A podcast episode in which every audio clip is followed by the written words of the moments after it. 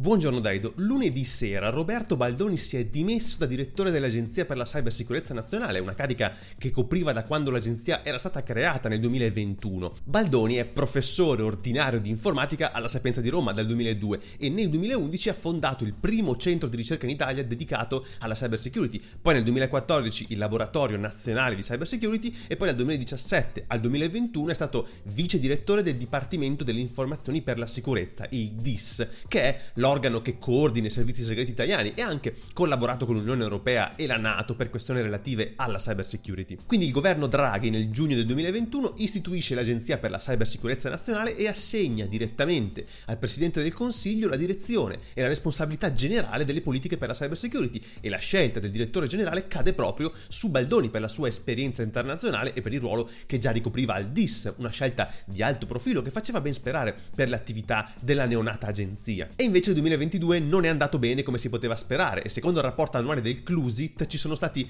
centottantotto attacchi informatici a strutture del nostro paese, con un incremento del centosessantanove per cento su anno, mentre la crescita a livello mondiale è stata del ventuno per cento. E la gestione della comunicazione dell'agenzia non è stata delle migliori. Ricordo solo l'episodio di cui abbiamo parlato anche qui al podcast, l'attacco informatico che ha colpito migliaia di server VMware ESXi nel mondo il cinque febbraio duemilaventitré. L'Agenzia per la Cybersicurezza Nazionale aveva emesso un comunicato il giorno dopo per avvertire le possibili vittime e fornire indicazioni per mitigare il rischio, ma questa comunicazione è stata criticata da alcuni esperti e osservatori per aver creato un allarme eccessivo e ingiustificato. Infatti l'attacco hacker sarebbe stato molto meno dannoso del previsto e avrebbe riguardato solo una parte dei server VMware che non erano aggiornati con le ultime patch di sicurezza. Inoltre l'agenzia non avrebbe fornito le prove concrete della responsabilità dei gruppi filorussi come NoName zero cinquantasette, che invece erano stati indicati come i principali sospetti e che infatti hanno commentato sul loro canale Telegram le dimissioni di Baldoni con entusiasmo e rivendicando il merito di aver contribuito a farlo cadere. Secondo alcune fonti, Baldoni avrebbe lasciato il suo incarico a causa della mancanza di risorse economiche e umane per svolgere al meglio il suo ruolo.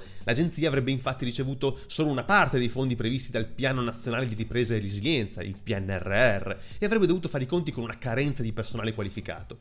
Inoltre Baldoni avrebbe subito delle pressioni politiche da parte di alcuni esponenti della maggioranza che lo accusavano di non aver gestito adeguatamente proprio la minaccia degli attacchi informatici provenienti da gruppi come appunto NoName zero cinquantasette. Sia Repubblica che Wired hanno scritto di divergenze tra l'ormai ex direttore e l'attuale governo e che le dimissioni sarebbero una mossa che fa seguito a crescenti contrasti e che arriva prima della sostituzione per mano del governo stesso. Meloni cerca un profilo diverso, non un tecnico esperto del settore, ma una figura più carismatica e legata alla politica. Si fanno i nomi di Bruno Frattasi, attuale prefetto di Roma, e di Carlo Massi, magistrato della Corte dei Conti e consulente della difesa. A questo punto il governo punta a indicare in tempi stretti il nuovo direttore dell'agenzia e la nomina potrebbe arrivare già oggi al Consiglio dei Ministri che si terrà a Cutro. La questione della cyber security è sempre più rilevante e urgente per l'Italia, che deve affrontare le sfide poste dalla digitalizzazione e dalla competizione internazionale. L'Agenzia per la Cybersicurezza Nazionale ha il compito di coordinare l'attività di prevenzione, protezione e reazione agli attacchi informatici che possono mettere a rischio le infrastrutture critiche, le istituzioni pubbliche e gli stessi cittadini. Per svolgere questo ruolo in modo efficace ed efficiente,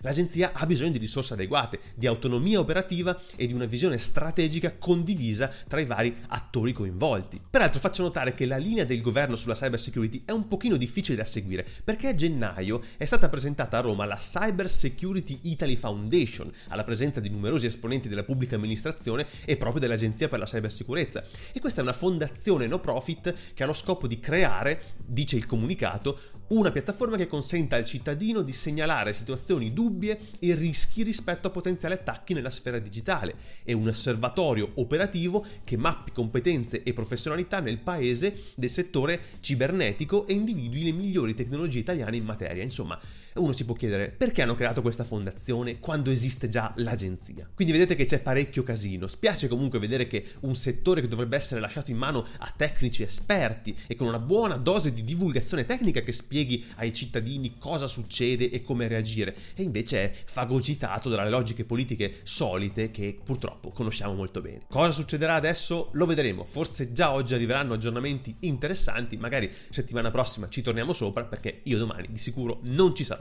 Ed era anche tutto, quindi grazie per avermi seguito fin qui, ci vediamo alla prossima. Ciao.